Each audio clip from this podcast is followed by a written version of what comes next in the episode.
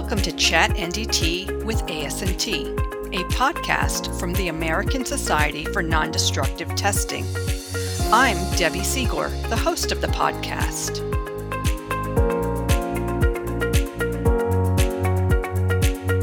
Alan Calder has worked in the non-destructive testing industry for more than 19 years in the technical and business arenas.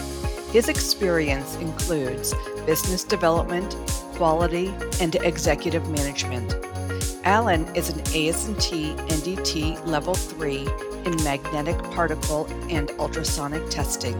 As the Vice President of Sales for Advanced OEM Solutions and the Phased Array Company, his primary focus is on business development and sales in North America. Hi, Alan. Thank you for joining me at Chat NDT with ASNT. Hey, Debbie. Uh, it's my pleasure to be here. Thank you for having me. How did you first become involved in non destructive testing? How did you begin your career? Uh, that's a good question.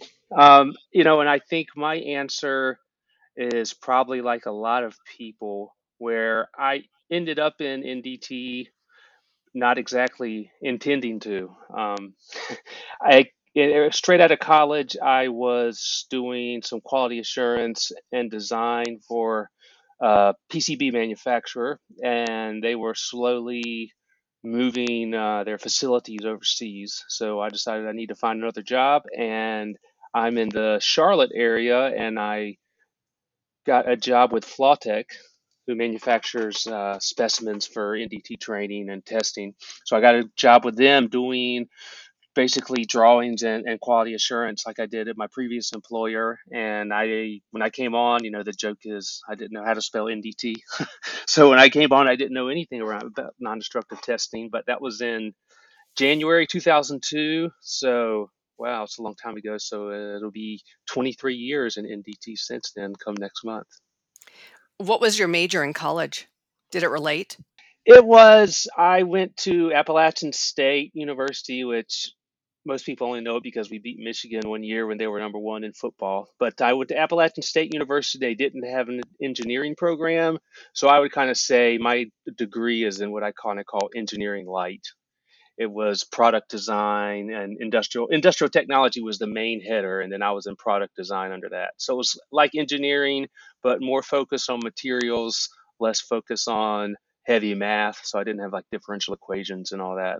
But it was a good, you know, I had a class on metals, so I learned about a lot of things about metal and ceramics and wood. So it was, it was, I'd say, an engineering light is kind of like the way I like to term it to people.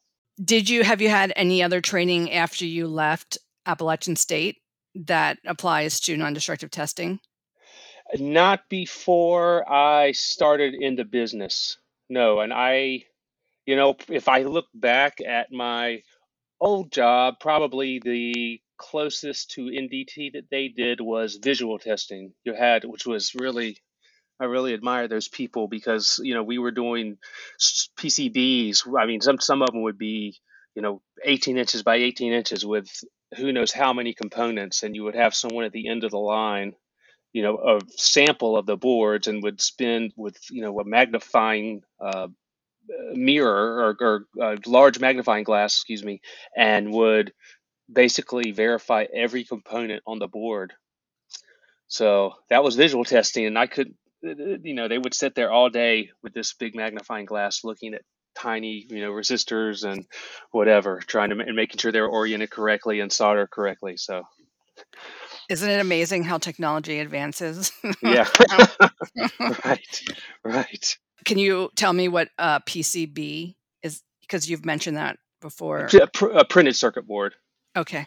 So, so it's, it's, they did contract electronics. So, like the big one I was working on was for the I forget which for the people that make the easy pay, like I think Speedway or somebody like that. They have um, gas. Uh, uh, you can use a little easy pay pass to pay for your yes. gas when you're pumping gas. So we did the piece, the, the circuit boards that were inside there that, that were the receptor for the for the signal coming from the little SpeedPay uh, fob.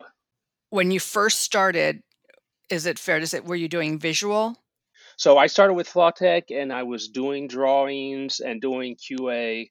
Um, you know, we were manufacturing a lot of samples for the nuclear industry, so we had to have a, QA program coincident with with what was required to be a vendor for the nuclear industry, which is pretty pretty heavy duty. Um, and you know, it was a small company, and I tr- I tried my best to uh, take the opportunity over the years to advance within the company. I mean, when we started, I think it was probably six or seven people doing all the work. You know, we had three people in the shop, had a few people in the office. Um, and so as the company grew, you know, I, I transitioned to doing project management. So making sure what the customer asked is what we built. Um, you know, still maintain doing the QA. And then uh, at some point, I decided, so I'll take a step back and say for 10 years, I was watching people do UT and other methods. You know, even you know for some of the nuclear samples, I was looking at phased array data from very advanced scans from the nuclear industry. So I had been around UT specifically for a long time, and, and then probably oh, around 2010 I said, well, I need to learn this myself. You know, if you, you know, it's it's easy to replace a manager, but it's not so easy to replace a skill set of someone that can do actually do hands-on NDT. At least that was my my thought process. So I started and I went through the standard process, you know, that everyone does. I took a level one, level two classroom um, hours, and then I started building up my hands-on hours. So I feel like be, being around it for so long and talking the language for so long, it kind of gave me, you know, an accelerator to, to understanding things. And so I felt that was a big benefit. And then what was probably quite unique to my practical use of ultrasound versus I think a lot of people is that I was ex- I almost all of my hands-on hours came from examining samples at Flawtech, which all had defects in them because that's what you know that's what they they did. They put defects in samples. Um, so you know there I won't go to all into the weeds on their processes, but it's a mechanical process, really. You know, a lot of people would assume that they use, let's say, for a UT sample, use UT to size the the defect, but it's actually sized during the manufacturing. So most of what I was doing was checking to make sure that the balance of the weld was clean and wouldn't have an indication that would cause someone taking a test to either do a false call and say something was there that wasn't and then also looking at the defects themselves to make sure they were in general compliance with the size and also gave generally gave the signal response that you would expect from that indication. So every day every time that i did ut i was looking at and characterizing defects or i think you know from what i've talked to people and most people that are working in the field you know they're, they're they may spend days scanning and never see a defect. And so that was a interesting, I think, probably interesting, you know, aspect to my journey in ultrasound, and and I was thankful for that. I mean, there's I, there's kind of two sides to that. I think some people would say, you know, you're not in the field, setting things up and you know in the rain and running scans and i completely respect that. So I, that's one of the downsides to it. Um, you know i don't i'm not one for being able to set up a big scanner and and, and do all that kind of thing but i'd say again on the upside i got to see a lot of defects and then i also got to see just a wide variety. You know we did things for pretty much every industry so, you know, where a lot of people, if they work in aerospace, they inspect aerospace parts. If they work in oil and gas, they're looking at, you know, oil and gas um, assets. So I was I was lucky enough to get to look at a lot of different things, which I think was was helpful um, in kind of broadening my understanding of, of UT. And so then after you sort of became the master of ultrasonics at Flawtech, what was your next move? uh, master, I guess. I mean, we all become like if you're doing something repeatedly and you're learning a process, I mean, you're you're mastering that technique, right? So that you you it's like you're you're building up your base of what you know so that you can add on to it or as technology changes, then you're ready to move on to whatever um, changes are happening in in the industry. Yeah, and you know, I, to be honest with you, when I started, I always had the goal of getting my level three. You know, that was when I started doing UT, uh, you know, I had already made a decision. I'm gonna, I'm gonna get my level three. So I was, you know, and I this is you know advice for anybody out there that's doing NDT. You know, if we're if we're you know start talking about what it takes to get certified and things like that. Um, you know, I was very particular about recording my hours. You know, I I spent a lot of time studying during during my during my lunch. I spent I started with that goal, and so in 2014 I sat. It was at the Charlotte or Charlotte, no, excuse me, Charleston conference. I sat for the basic on Saturday and the UT on Sunday, and I was lucky enough to pass. So I, I got my level three, and then. uh, You know, I went to various trade shows with Flawtech, and at some point, I was at, at NDTMA. I saw a gentleman named Gavin Dao give a presentation on FMC TFM, which was this kind of new, really interesting advanced ultrasound technique. And I happened to maybe I guess it would have been a four or five months later. I was at a, a different conference, and he happened to have the booth beside me, and I started talking to Gavin, and you know, one thing led to another, and I ended up um, taking a job with his company, um, Advanced OEM Solutions. It's actually two companies: AOS, Advanced OEM Solutions, and TPAC, the phase array company but they were looking for someone to do business development sales for them so it was really interesting our conversations and so I, I ended up taking a position with them and you know kind of what we've talked about with my experience was was very helpful in that is because you know we're doing it's strictly ultrasound and uh, you know aos kind of the its business model is quite unique in the industry. Um, we provide bare electronics and software tools to system integrators. So they are going to take our electronics and our software tools and use them to create a final product. It's kind of like a B2B sales. Um, and you know the phase array company side is was historically more UT engineering. Now we're doing you know end user products, so more B2C products but it was a similar dynamic as in it was a small company um, you know we you know i have customers in every industry so i get to still see that you know wide swath of industries and having that previous experience you know and talking and meeting people uh, you know across the board um, in, in the ndt industry was very helpful. And then it's it's a very technical sales role so it's it's not so much of you know bringing your product and demoing it and walking away with a purchase order although sometimes i wish it was that easy but it's uh, you know i'm expected my level three is i'd say uh, pretty much necessary for me to do a good job at what i'm doing now Was there, you know, in the very beginning there was ultrasonics and now there's phased array. Can eh, why is uh, phased array so much so important now?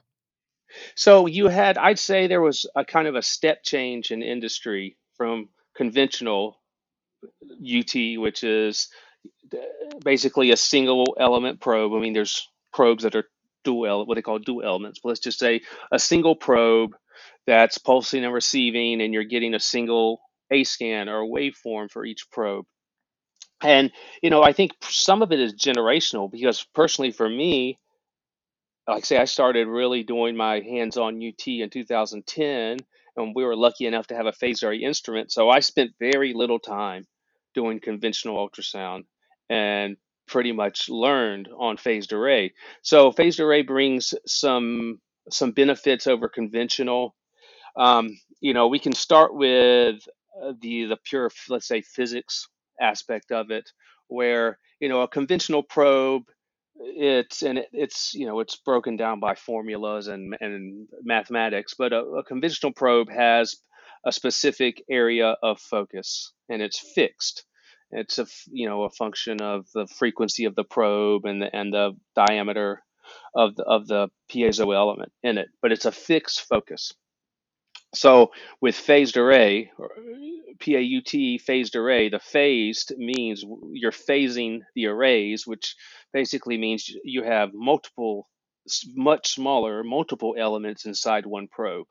So what you do is phasing, or you pl- applying time delays to these to these different elements within the array, which allows you to focus at different areas. So that that brings a you know a big benefit where instead of having a, a static focus, I, I have a lot of flexibility uh, on being able to focus uh, my probe.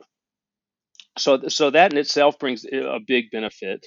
You know there's let's say a mechanical aspect to it where let's say something like corrosion mapping where with a single element probe i'm you know rastering. You've got a system and it's moving the the single element probe back and forth and back and forth. So with phased array it allows you to do something they call electronic scanning. So there's some some amount of that that mechanical movement of the probe is replaced by electronic electronic rastering or scanning of the phase array probe itself because typically let's say you have a 64 element probe you're only only actually transmitting let's say in a corrosion application with eight of those elements at one time let's say and so in, and that eight uh, you know, depending on the dimensions, let's say that eight uh, elements of that probe equals a quarter inch. You know, quarter inch is a common size of a probe, of a conventional probe.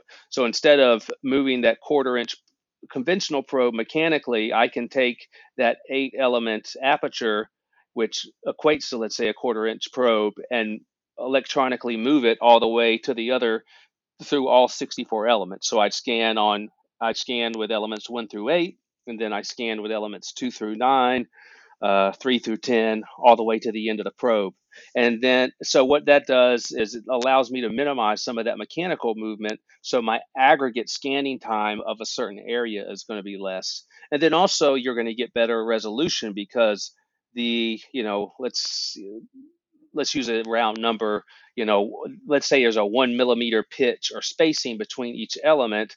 So instead of, uh, you know, so I'm basically able to get a snapshot or a scan at every millimeter. When I move, when I have elements one through eight, and I and I move to scanning on elements two through nine, there's only a millimeter kind of difference, and so my coverage is much better, and I'm going to have much better resolution and let and viewing of the defect. And then I, you know, one of the aspects I saw, and this was especially true in my work at Flawtech, and I think it's it's true across the board. You know, in my work at Flawtech, I would, you know, I was the feedback loop to our welders if they had done a good job. And so, you know, it was, it was kind of, it was, I mean, I got along. I, I, I, I, that's one thing I miss about my old job is I missed all the welders. They're all good guys. I really enjoyed working with them but it was kind of an immediate feedback loop for them where they'd weld a sample up and then I'd scan it and tell them, hey, this is good or this is bad, or maybe you have a lack of fusion, some unintended lack of fusion in here somewhere. So if I'm doing that with conventional, I've got this, you know, let's say skeptical welder, uh, and I've got to convince him that, hey, you made a mistake. I mean, they haven't they haven't embraced you like the the guys at Flawtech, right? They don't want to they don't want to hear what you have to say. Well, so and then with a con- so with conventional, you're basically showing them a squiggly line and telling them, hmm "Hey, you messed up. Here's this little spot on this squiggly line." Where with phased array, if we look at something like uh, a a weld scan, I'm able to place an overlay of the weld profile on the screen. And let's say you have a sector which shows a much larger uh, it's usually kind of a triangle shape, but it's the so I'm able to overlay my my phased array data on top of the weld, and you know it's all nice and colored. You know, red's bad, Right. so I'm able instead of saying, "Hey, this squiggly line that you're seeing shows there's a lack of fusion." If it's if I'm right and it's a lack of fusion, I'll be able to overlay it on the profile of the weld, and it'll have a nice big red blob on the side of the weld bevel. And it's oh yeah, okay. So how does that work on larger? If we think about you know, I mean that's one aspect of it. If you talk about you know in an organization communicating things to a manager or a customer of how to uh, show that your phased array technique is good, it's much easier for the layperson to see phased array data. And I wouldn't say it's fully intuitive, but it's much more intuitive than a, just a standard conventional A scan. How would you compare or contrast phased array to other techniques, uh, including ultrasonics or otherwise? So in, in general, I think that I think it's a, f- a friendly relationship. You know, in, in general, I think the different NDT methods, you know, they're they're complementary, and not so much opposing, and and they all have their their uh, their place and their justifications for their usage. Um, you know, there's certain, you know, penetrant testing. I've done a little bit of that in my life. Um, but you know, there's there's a like let's say aerospace, a lot of aerospace applications where penetrant testing is is the best way to to find surface cracks on these things. Um, you know, I'd say if there's any techniques, let's say radiography and UT are probably, let's say, the closest competing techniques. But, you know, radiography is very good for volumetric defects like inclusions or porosity, where those are naturally dispersive to ultrasound. So you can still detect them with ultrasound, but let's just say it's they don't present as as um, starkly on the data. So you know, radiography is really good for let's say welds for you know inclusions and porosity. They they just jump out at you, where you know cracks in welds or what they'll call you know planar indications like cracking or lack of fusion in welds are uh, generally very high amplitude in ultrasound are very easy to see in ultrasound and they can be very hard to see in radiography. So you know i think you know they're complementary in that case but you know there's some you know like there's a whole kind of move of what they call paut in lieu of radiography where people are trying to you know instead of doing radiography and on certain assets do phased array. And so that comes in where you know with radiography you've got a source and you know you've got to kind of close down things and it takes a it's a bigger footprint. Um, so there i think ut provides a benefit. And also with radiography the thicker the material is the more you know let's say power you've got to have to see to, to, to push through that material. So it, it's you know that, that's that's more expensive um, takes a longer uh, time to, to do. So I think you know UT has some benefits uh, as opposed to radiography in um, in that case. You know what's really big now is additive manufacturing is becoming really big, and that's the one that I'd say UT and, and radiography are kind of competing with, and it's some of it's that same dynamic, but you know with additive manufacturing, pretty much if it can be dreamed up it can be it can be 3D printed. You know, they can 3D print the most complex parts, mm-hmm. which you know if you have multiple surfaces and whatever, it's and and and voids. It, that's not good for ultrasound. Very good for radiography. But on the other side, when you start trying to print very big parts, it becomes and they don't and typically the very big parts you know you're looking at at you know like aerospace for instance is trying to incorporate additively manufactured parts. So we start talking about these really big parts and they're metal the the co- the pure cost and and scalability of a of a you know computed or a CT scan CT system to do that is it's it can be um, prohibitive where you know UT can offer some real benefits there. Of course, there's some complexities for the UT, but um, those are kind of competing. And then we talk about phased array. That's phased array was a step change from conventional ultrasound. Then I think we're seeing now in real time. It's over the past three years. Let's just say that past three years, you're starting to see kind of another step change in ultrasound, which is um, yeah, the new FMC TFM techniques, full matrix capture, and the total focusing method. Can you talk about those? So we are um, big proponents, I'd say, of FMC TFM at my company. You know, I mentioned it earlier. You know, I I my first exposure to to AOS and TPAC was hearing, you know, someone from our company give a presentation on FMC TFM, and this was in 2016, which was a bit before it was starting to be adopted in the NDT industry. So, um, you know, our company has has has been kind of at the forefront, I'd say, of FMCTFM. I've done a lot of um, presentations about it. Um, so FMCTFM, like I say, I see it, and I think a lot of people see it as the next step change in ultrasound inspection.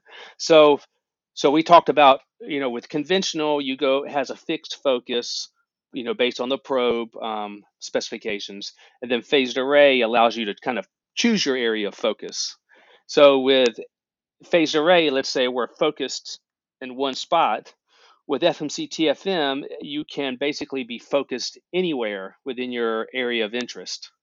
It's um, you know it's, it's a lot of interesting mathematics on the back end, but basically you take a huge volume of data and then apply some imaging algorithms on the back end. So the FMC is the acquisition of the data, and the TFM is the imaging of the data. It's been kind of shortened, I think, in a lot of marketing in the industry You just call it TFM, but the TFM is actually the imaging, and FMC is is the gathering the data. So you go from being able, let's say, with phased array to conventional, you went from fixed focus to focus where you need to focus. Now we're going to, you can be focused everywhere.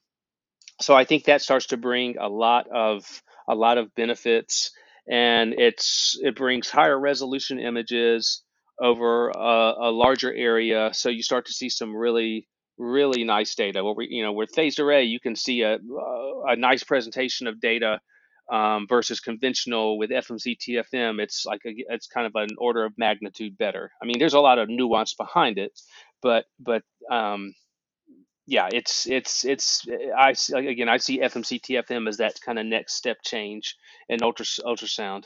Does it matter what industry you're in, or is that better for one particular type of material over another? You know, the early adopters are industries where you're looking at very looking for small defects. You know, that's a very broad statement, but I think that's probably an easy way to kind of parse it out. So, industries where, you know, let's say nuclear, um, some aerospace applications where they're looking for tiny inclusions and big billets.